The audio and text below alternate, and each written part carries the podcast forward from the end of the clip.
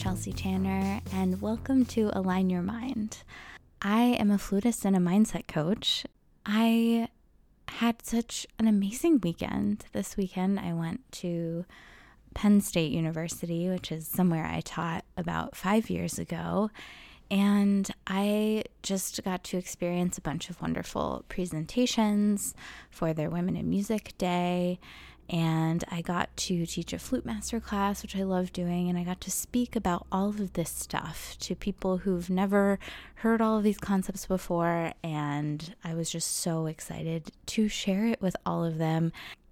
It was so rewarding, and it really got me thinking about, um, you know, what I talked about last week on the podcast, which was a, you know, your agency as a music student, but it also kind of helped spark this incredibly useful fundamental concept about practicing and the idea of practicing for yourself, like for your future self, for the comfort of your future self.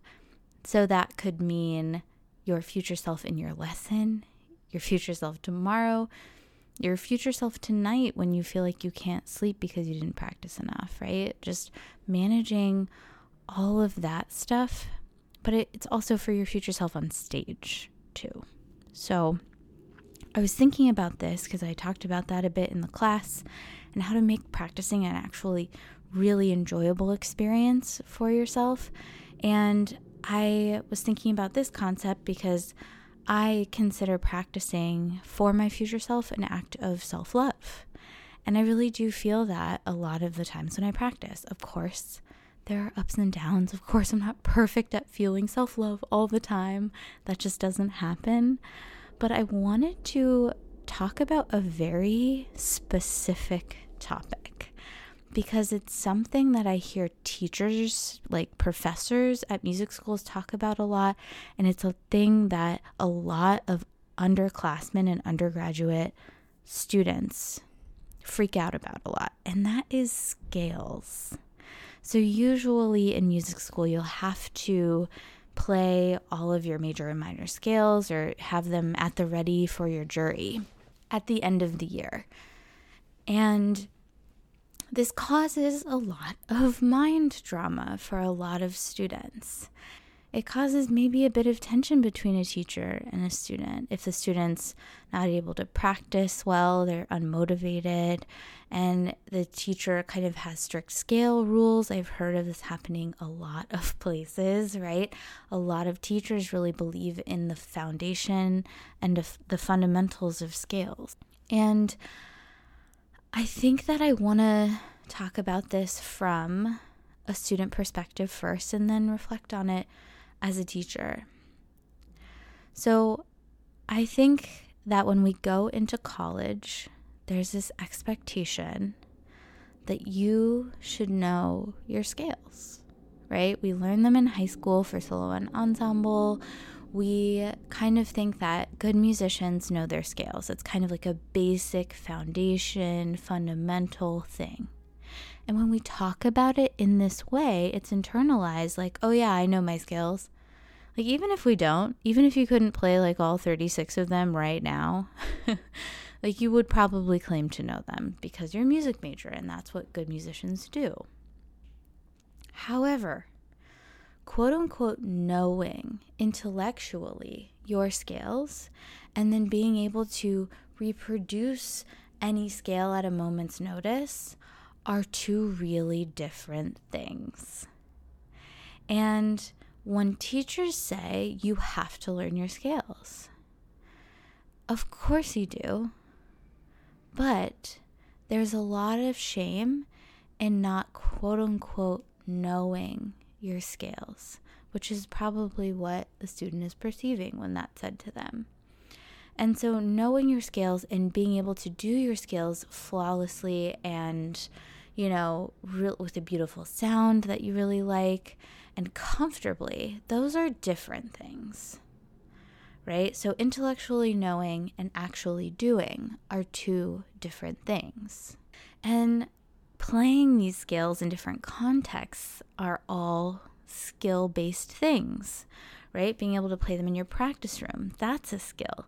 Being able to play them in your lessons is a skill. And being able to play them in your jury is a skill, right? So, from a student's perspective, what does knowing your scales mean?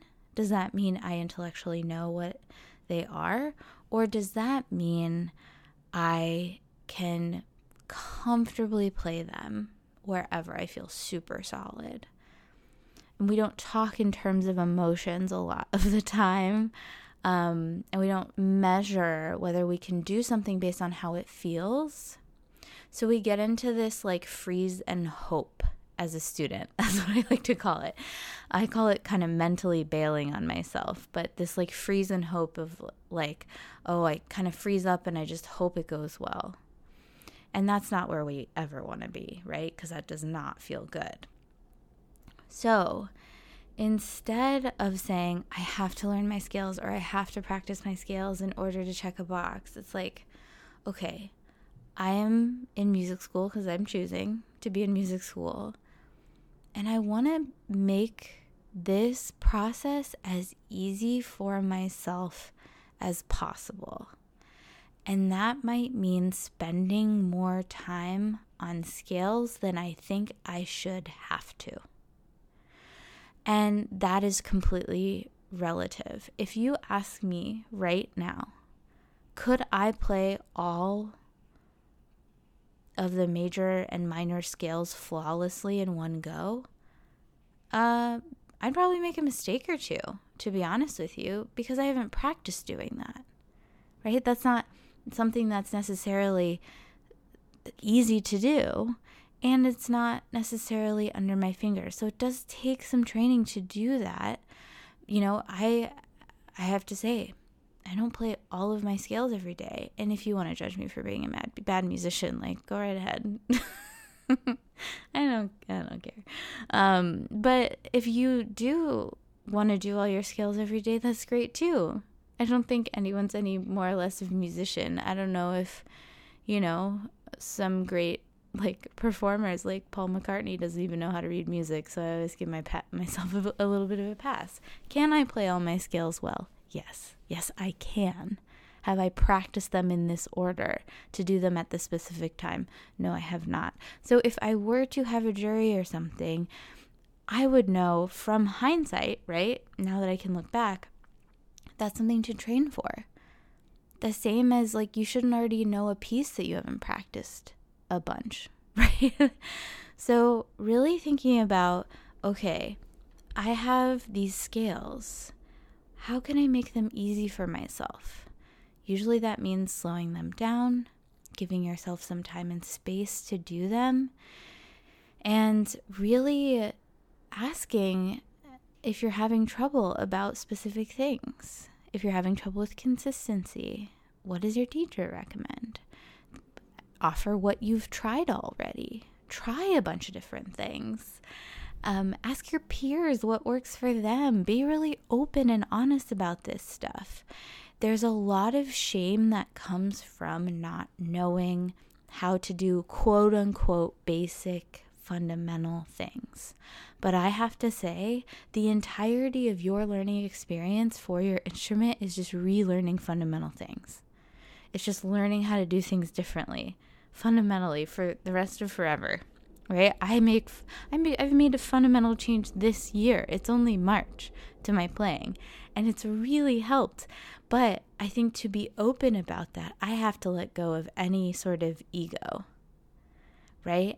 And accept myself for where i am today. That's why i can tell all of you that if you ask me to play all 36 scales in a row without a mistake i don't think i could do it.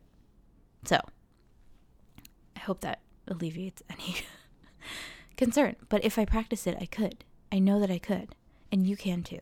So, um, that's where I feel like a lot of students come from is like there's this shame in not knowing it already, but there really is no shame in not knowing it already. Right? Like, I don't have any shame about telling you about this. Once again, I feel like I'll have more judgment to someone who judges me for it than I will for myself. And that takes time to cultivate. But I'm on my own team about this one. Now, as a teacher, I feel like it can be frustrating too. It's like, why won't they just practice these scales? It's so easy to say, like, why won't they just do the work? Why won't they just spend the time? Well, it's because they feel shame that they can't do it already. When when we feel shame, we're not willing to go slower. When we feel shame, we're not willing to be vulnerable, to make mistakes, especially not when there's other people in the practice room next to us. That's a hard that's a hard environment to be in. I feel like sometimes we forget. But it's like being in a warm up room for an orchestral audition, but like all the time. Like everyone's always listening, right? Um, and I want to mention that too, right? Like teachers tend to say like, "Oh, what just put the work in. I had to put the work in, you have to put the work in." And I think that of course you have to put the work in. But to actually do the work, you have to alleviate some of the shame. Otherwise, it's the easiest thing to avoid. Oh, what am I going to avoid today? The thing that makes me feel shame. that's for that's for sure. So I want to mention that because it's easy to say, "Oh, it's just more time. It's just more uh, you know, concentration. It's just more focus. Why don't they care enough about this?" And you know, I've heard these things. But I think it really is not necessarily conveying the importance of it right? Because if they're feeling shame and then a teacher says, scales are so important, they're fundamental, you got to really work on them. It's like, oh crap, okay. Their brain is trying to figure out, okay, this feels terrible. I feel so much more shame because this is a really important fundamental thing that I can't do, and I can't do it, and I can't do it, and I can't do it yet. And so I feel so much shame because I can't do it.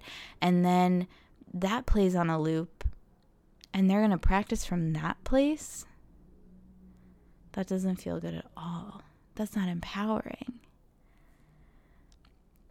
And this is just my opinion and just what I've observed. I have to say, students take things, negative things to heart a lot more than positive things. That's human nature. That's a negativity bias that we have as humans. So it makes sense that that might be a more effective, quote unquote, way to teach. It's like a shortcut. But in the long run, it's really detrimental. And I see it every day in all of the clients I coach. They're beating themselves up. They're not accepting of themselves. They're not open to themselves making mistakes. And when that happens, the learning process slows to a halt eventually. And some students just shut down faster and don't even get to the scales. It's really easy to mistake a student feeling shame for a lack of motivation and a lack of caring, when really it's self protection for them most of the time. And I'm being generalizing, but I think this happens more than we think. And I think teachers are also just doing their best. They don't know this work. If you've listened to all these episodes, amazing. I love you. Thank you so much. But also, you have a context and you have tools that most people don't know. And to expect teachers to know that is not part of their job. I wish it was. I would love it to be, right? To know the thought model, to know all these things that thoughts create feelings, that feelings really fuel all of our actions. And if we fuel them with shame, it never leads to a positive result, right? I wish we all knew that, but we don't. So I think compassion on both sides is so crucial but to have compassion for your teacher for not understanding maybe that you have shame or for, as a teacher for your student not understanding their point of view and as you a listener right now whether you're a future student or a former student or a future teacher a former teacher a current teacher current student right? Wherever you are in this in this landscape, it's so important to know that you can only have compassion for other people when you feel safe. When you feel compassion and love for yourself. And I won't say only, but it's so much easier too. Oh my gosh. When you feel seen and heard by yourself, and you feel compassion for yourself, and you feel love for yourself, oh my God, that's so much different walking into a lesson on either end of that situation, teacher or student. And I think scales is such a, an interesting example. I've found when I was teaching at the college level, non majors had a lot easier time with scales than major students. And you wouldn't think that would be the case. I'm not saying they played at a higher level, but they had a much easier time with scales and scale exams because there wasn't the shame, because they knew that their identity wasn't wrapped up in it. So, this goes both ways. Teachers are expected to have their students pass their juries, and they're trying to do their best, and students are trying to do their best. And to assume anything else feels bad. Wouldn't recommend. So, having compassion for yourself when it takes you a long time to learn a scale, so important. It takes everyone a long time to learn scales. I don't know why we have this idea that they're not difficult. They are. They are. It's difficult to get up on a stage and play scales. So just keep that in mind. As you practice, Think about practicing and making it easy for yourself and from a caring point of view. Let yourself take the time you need to learn things deeply. Take the time you need. That that might be the the 2 hours that you set aside today. Right? To create a space for yourself that you like that you can do every day. If you think about how you treat yourself in your practice room every single day, and you're planning to be a career musician, are you willing to do that day forever? If not, that's good information. Maybe some change of pace is in order. Right? But having your own back, practicing for your future self, making sure that you're comfortable and you're going over the passage one more time because you want to have your own back on stage, not because you should. That's such a bad reason to do anything.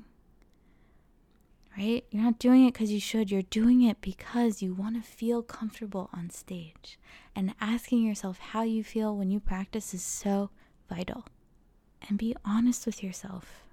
If you haven't practiced scales deeply, I know I didn't until like, honestly, until I was like 24. I had my own stuff to deal with. I didn't deeply do Taffanel and Gaubert, which is like the flute Bible.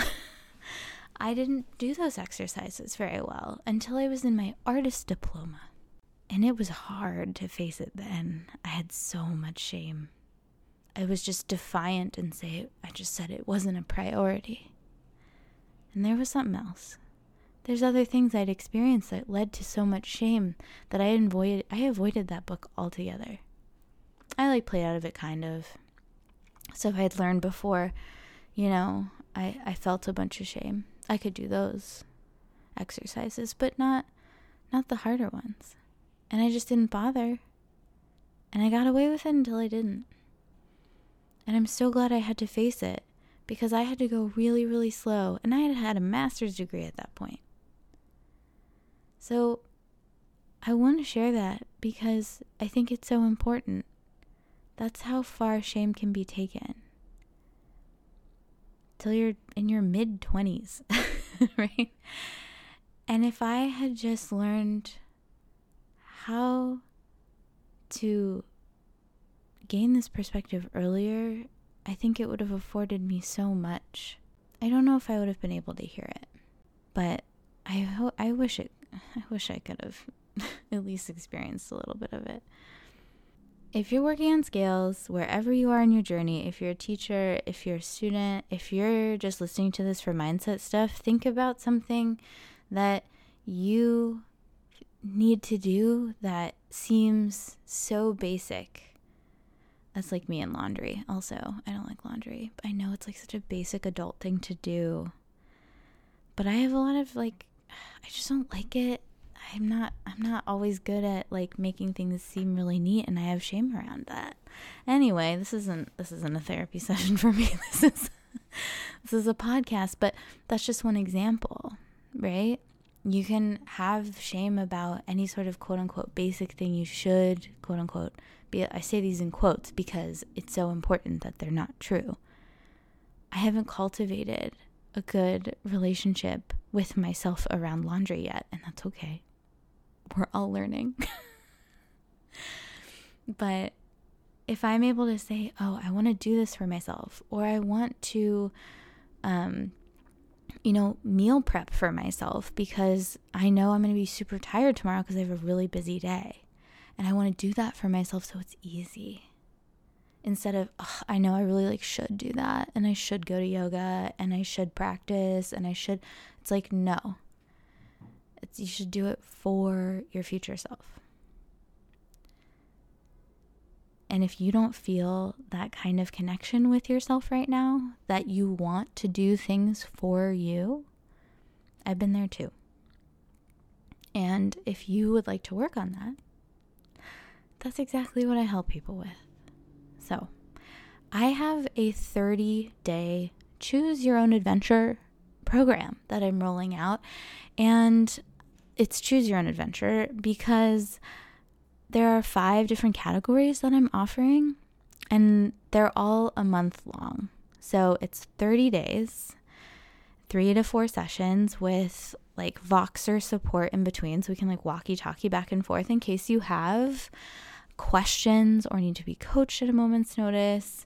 Um, within these 30 days, I am so there for you. And these five adventures you can go down are changing your relationship with your instrument, which is so crucial if you want a lifelong relationship with your instrument. Um, audition prep, where we create a mental audition preparation and audition plan for you so you know exactly how you're going to feel, and we practice it. And I've seen this work so well in my own life, but in my clients too. Um, performance anxiety. We talk all about the fundamentals of overcoming performance anxiety, and we get to rehearse all of that anxiety and put up mental roadblocks for that anxiety and feel differently. It's amazing. Um, the fourth category is putting yourself out there as an artist. So if you have a hard time putting yourself out there on the internet as a musician and you don't want to post playing videos because that would make you feel nauseous, um, talk talk to me. We can talk about all of it. It's about feeling safe while putting yourself out there, and I think it's so crucial especially for musicians now. And then the fifth is creating a loving and confident relationship with yourself.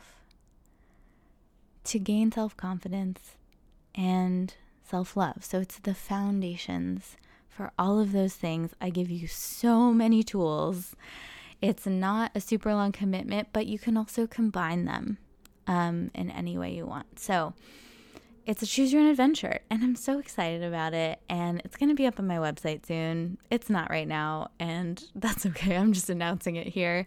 Um, but if you have um, questions about it or you want to learn more, I offer 45 minute preliminary coaching calls so you can get a taste of what coaching's gonna be like. You'll walk away with some tools and we figure out if you're a good fit or we're a good fit to work together, rather. And yeah, so if you're interested in that, there's a link in the show notes to sign up and schedule a time to meet. And if none of those times work, just, you know, DM me on Instagram or something. We'll we'll figure it out. So, all right. I hope you have a beautiful week. Be kind to yourself. When you practice, have your future selves back. I'll see you next week.